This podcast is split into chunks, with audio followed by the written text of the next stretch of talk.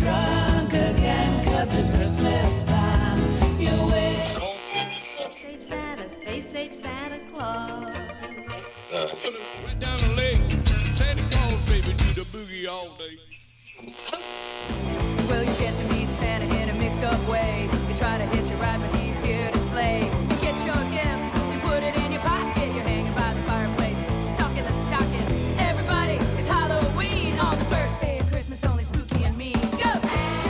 Welcome to the Weird Christmas Podcast. I'm Craig Kringle. Every year, Halloween's been a bit more of a thing for me.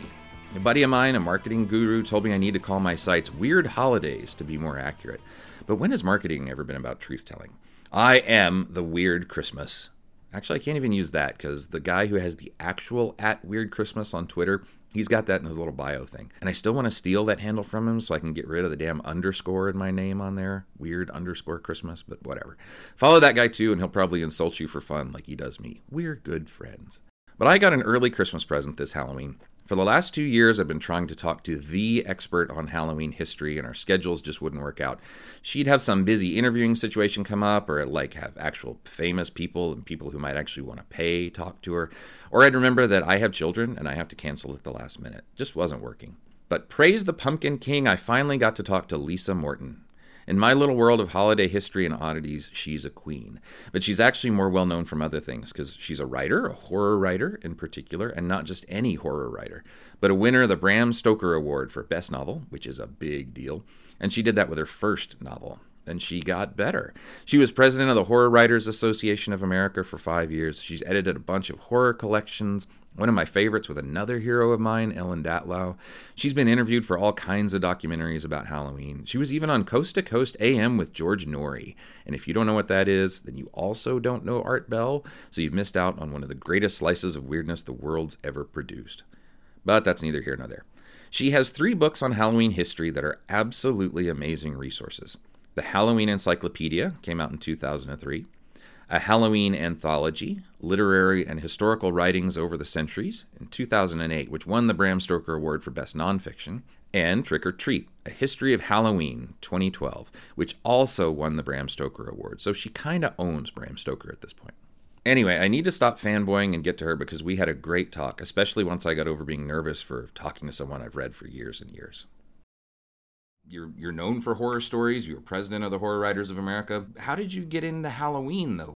Yeah, it was it was kind of a strange development. I I mean, obviously, I always loved Halloween, or I wouldn't have ever written anything on it. But um, it was back around I think 2000, and I had just done a film book with another with a publisher, and um, that had gone well. And they said, "Well, hey, do you want to do another book with us?" And I looked at their current catalog, and they were just bringing out a book called the Christmas Encyclopedia. So I said, "Hey, I know. Why don't you do a Halloween encyclopedia? Nobody has ever done one of those." And they liked that idea, and um, so I, I always my my little anecdote about this that I always say is for some bizarre reason I thought it was going to be easy, um, and three years later. so it was an immense amount of research. Uh, it was back slightly right before they had things like digitized books online, so it involved a year's worth of library visits. Mhm. Um, but it was really fun, and the good part about it was that I ended up amassing so much information that it was easy to roll it over into other Halloween books. Uh, that first one was the encyclopedia. And of course, when you're doing an encyclopedia, you can't tell like a, um, a history in terms of laying it out in a nice chronological order, that kind of thing. So it was fun to finally get to write the sort of narrative history of Halloween later on. That's great. And then that is what Trick or Treat came to be, um, which Exactly. we should mention Yeah. did win the Bram Stoker Award for uh, nonfiction, which is wonderful. Um, and Yeah. well deserved, I should say, too. Um, and then you've also got an anthology of writing about Halloween. And that's not just stories, right? That's actually people giving accounts of things that had happened. Yeah, exactly right. Um, that's the book called A Halloween Anthology. And um, that was a case where I had found so many of these interesting pieces that were some of them were so lovely, and I really wanted to be able to share the complete pieces with readers. So uh, I did that book not too long after I did the encyclopedia, and it does contain everything from newspaper accounts to um, odd little essays I would find in old books to uh, actual stories. Um, yeah, that was another one that was fun to take all of that material left over from the encyclopedia and put it into that. And that's really fun for a history buff because you see not just the, the general narrative, but you actually see accounts of people complaining about things and complaining about kids or talking about how they need to change the traditions. So yeah, I really like that one quite a bit. That's probably Oh, honestly good. my favorite. I think at this point. Oh, neat. Okay. Yeah. Well, if you wouldn't mind, are you able to give what you might consider the super short snapshot of where Halloween came from? I always like to answer that by dispelling some of the common misconceptions. Um, for example, one of the things that you see a lot of is, well, it comes from this ancient Celtic holiday, and their druid priest would dress up in costumes. Um, you know, that sounds great, but the truth is that didn't happen.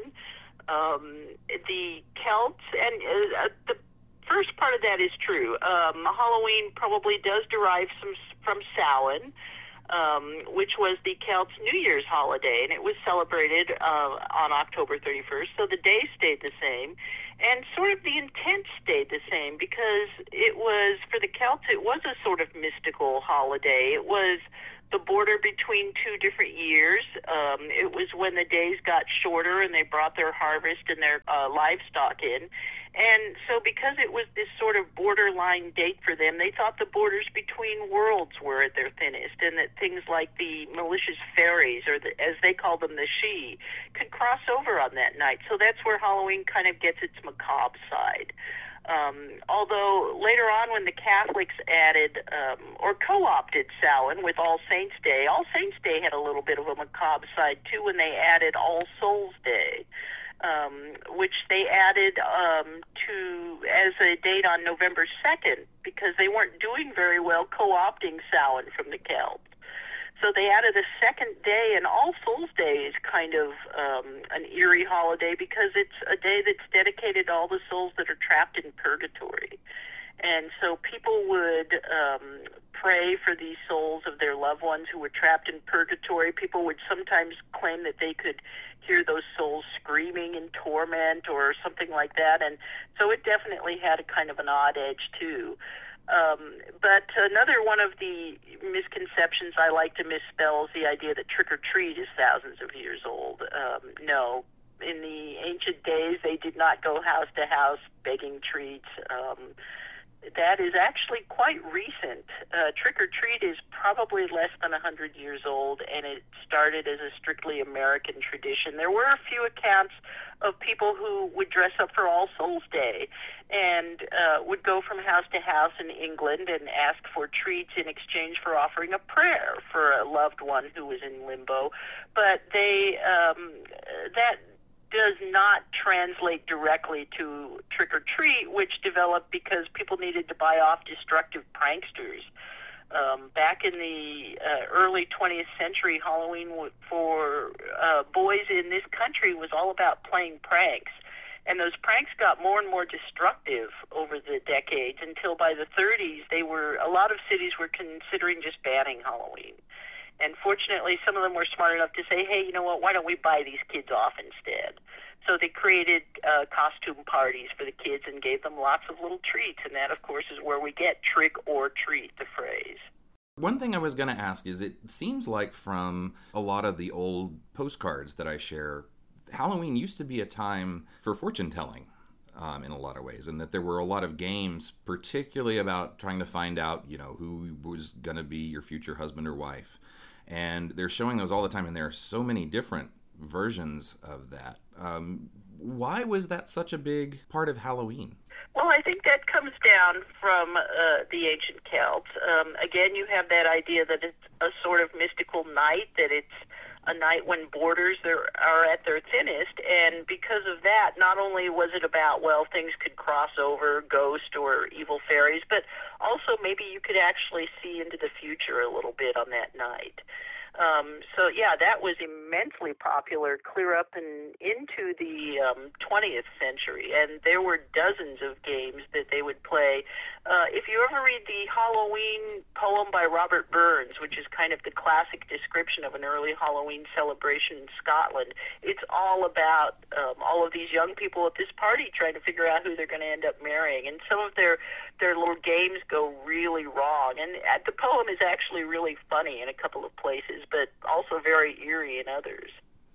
And there were party games like that. Then there's also a series of cards and discussions about going out into a garden and picking um, actually kale and cabbages, and that that those are ways that people are going to find out more about their future too. Um, any ideas why particularly greens? like I've never really thought of Halloween and greens as going together, but there's a whole lot of mentions of that. That yeah, that actually has a really really silly answer, which is that um, those are the things that were being harvested in October in um, Scotland and Ireland. um, it was kale and cabbage, and cabbage in particular was huge in early Halloween celebrations. It, they would use it for everything from um, pulling it up and uh, the tradition was that you would examine the stalk of the cabbage, and if it was a nice clean stalk, it meant you were going to marry well. And if the stalk was kind of rotted or dirty or whatever, um, it didn't bode so well. But they would also use the cabbages in. One of my favorite stories was tying strings to the cabbages and then leaving them in the, the farmer's cabbage patch. And then the, the farmer comes out on Halloween night, and the kids would pull the strings, and some of the cabbages would look like they were walking around in the uh, patch. Um, I like that. Actually, like that a lot. Um, oh, and there's another one about uh, uh, about outdoor ovens. If I'm remembering what it was correctly, about there being large outdoor ovens that people Kilns. the kilns, yes. And what was that? Right.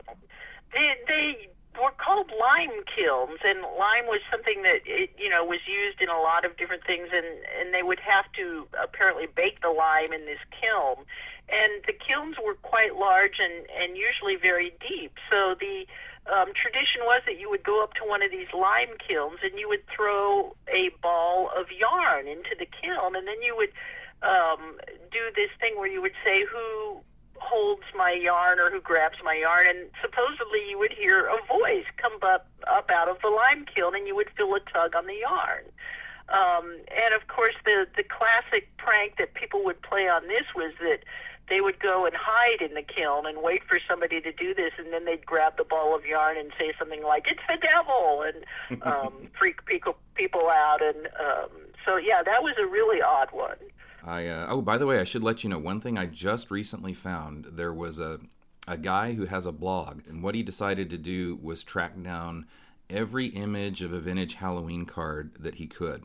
And he said he now thinks he might have close to a complete collection of vintage Halloween cards, and he's posted them all on um, his blog. I should find a link to give it to you, but it's fascinating. There are things like I spend all my spare time looking for old cards for all different holidays, and he found some things that I've never seen before. there was a postcard Halloween postcard catalog that came out about ten years ago that was magnificent. Um, and these people had um, spent like their whole lives. This couple had uh, the Carpenters, I think, were their name, and they they did an actual gigantic spiral bound catalog with little tiny color reproductions of every one of the 3,000 Halloween postcards they had. Yeah. Um, Yeah, this guy- that thing is Oh, go ahead. that's gone out of print and is impossible to find. I managed to get one Oh, when they were still selling them. Um, so I, yeah, I'd like to see this blog and I'll- see how he compares to what the Carpenters I know had. he. Quick interruption. His name's Eric Hinton, and I put a link to his site in the show notes. I also ended up talking to him, and you can hear the interview and get a couple zip files of his favorite cards over at the Patreon site, but more about that later. Well, I know you also have a collection of Halloween, or you, uh, multiple collections of Halloween stories that you've edited. Is that right? Uh, that I've edited and written. Okay, yeah, I have okay. an, uh, one anthology of Halloween stories that I co-edited with Ellen Datlow, and I also have my own collection um, called The Samhanach and Other Halloween Treats, which is all Halloween fiction. That's wonderful. Is there one story maybe you could give us a little preview of? Whet people's appetite? Yeah, that um, title story in that collection is one that I'm really proud of, and um, it was it's a novella, which means it's fairly long, and um, it's about a mythical Scottish shape-shifting demon, and I actually did find this thing in real folklore called the Samhanach. And by the way, I, I'm sure I'm wildly mispronouncing that, but um, it was just one tiny mention that I found in a 19th century folklore book, and I just loved the idea of a Halloween demon. And I thought it would be an interesting way to do a sort of fictionalized history of Halloween. So it's about a demon that has cursed this one family and the demon comes back every hundred years, which allowed me to um, take Halloween through a number of different centuries. And it, the protagonist in it is a contemporary mother whose little girl has been taken by this demon, and she has to track this shape-shifting monster down and uh, get her little girl back. Wonderful. Well, thank you so much for talking. I appreciate the insight, and I'd be happy to mention anything else you've got coming out. Um, I uh, had a book of ghost stories come out earlier this year. I co-edited that with Leslie Klinger, who is an amazing annotator and editor, um, multiple award winner. We had a great time putting that together. That is out in stores now. Um, he and I are finishing up a second book right now, which I cannot really talk about quite yet, but I'm really excited about that. And then uh, next year, I will also have out another nonfiction book, which will be a history of the seance. Ooh, fun. Very fun. Well, thanks. And I want to say, too, I love what you post on Facebook as the Halloween decorations start getting going and sort of following how you decorate your house as well. That's fun every year. Oh, great. Yeah, I love posting those things and seeing what other people are doing, too. That's great. Well, thank you so much for your time. I really appreciate it. Oh, thanks a lot. This was fun. So much goodness in there. If you want more, head over to my Patreon site where I posted the entire interview. It's only $2 a month to hear the podcasts I'm putting out each month now, and there are two other autumny, Halloweeny treats that aren't part of the regular feed. All the normal Christmas stuff will still be free as usual during the season, but if you want more, and you just feel like helping me out covering costs for hosting and whatnot, I would dearly appreciate it. I'm also sending out real honest to goodness postcards to people, and there's some other hidden bonuses as well. Really, do check out her books on Halloween. Her fiction is wonderful too, of course, and that's actually where I read her first. Yeah, I read a lot of horror, but mainly collections of stories instead of novels. I could get into why I think stories are so much better for horror than novels, but that's probably a topic for my other podcast, which, well, I'll let you find it if you're interested. My favorite is probably her anthology that she put together of writing about Halloween because it's so fun to get perspectives on the season from the actual time, hearing people complain about kids, rioters, revelers, folk wondering about odd spiritual and religious questions during the season. Just such a unique perspective on holiday history. But Trick or Treat is also simply the best straight history of the season that's out there. It's also useful to know some actual facts when that idiot down the street starts trying to tell you that Halloween used to be all about summoning devils and Satan worship. Yeah, I actually do have that neighbor, and he likes to talk. I hope you like the new icon too. I thought I needed an update because the old red Krampus image I used when I first put this thing up was something I made in about five minutes with Microsoft Paint. It was useful. But that marketing buddy I mentioned made this one for me, and I thought it was perfect. Still Krampusy, but just looks much cooler. And I like the blue and the red. I didn't want all traditional Christmassy colors. But that's what it'll be from now on, so if you use one of the apps that just shows the icons, hope you didn't get confused. Also, if you're listening to this right around when it comes out, you might still have time to get in on the second annual Weird Christmas Flash Fiction Contest. You may remember that I ran this last year and had an episode with some outstanding weird Christmas stories. Well, it's going again. The deadline's November 2nd. 350 words, $50 for first place and 25 for second, and I'll publish and read about 10 or so honorable mentions. All the details are at weirdchristmas.com if you're interested. I've already gotten twice as many entries as I did last year, which is both amazing and intimidating. I actually pulled together a panel of judges this year just to help me read through everything. I mean, my wife and a couple friends. So it won't just be me in a corner deciding what I like best. I get final say, of course, so the winner will definitely be, well, weird. And hey, if you do that Patreon thing, I can start offering more and bigger prizes next year, which might mean even more entries and more stories to choose from. And it will be your hard earned, generous dollars coming back to you through literary awesomeness or something. Oh, and I helped another friend out with his annual Halloween music show. Search for Old Man Freak Boys show, Hey You Kids, Get Off My Lawn. He runs an awesome indie music show in New York, and the stuff he put together for Halloween this year just makes a perfect playlist of creepy and fun Halloweeny tunes, most of which I bet you never heard before. So if you're sick of Monster Mash or Werewolves of London at Halloween parties, check it out. Links are in the notes for the show, or just search for Old Man Freak Boy and Hey You Kids, Get Off My Lawn. And listen for my pick, which I even got to introduce. He does a Christmas show every year too, which are all available online and all great. Next time, folk, it'll be Christmas time. I've got a ton of good stuff ready for you this year. Interviews, chats, lots of talk about odd Christmas history, a couple names that might be familiar from previous years, and plenty of new names as well. I can't thank everyone enough for listening and sharing these podcasts, which are just so much fun to put together. So please follow me on Twitter, Tumblr, Instagram, even join the Facebook group, which I'm trying to get more interesting. Links are all at weirdchristmas.com. Or if you have a question, suggestion, just want to rant at me, weirdxmas at gmail.com. So until next time, don't let Santa stuff you in his bulging, sweaty sack. Sowing, sowing, let the ritual begin. We call upon our sacred ancestors to come in. Sowing, sowing, we call upon our kin. We call upon our dear departed loved ones to come in.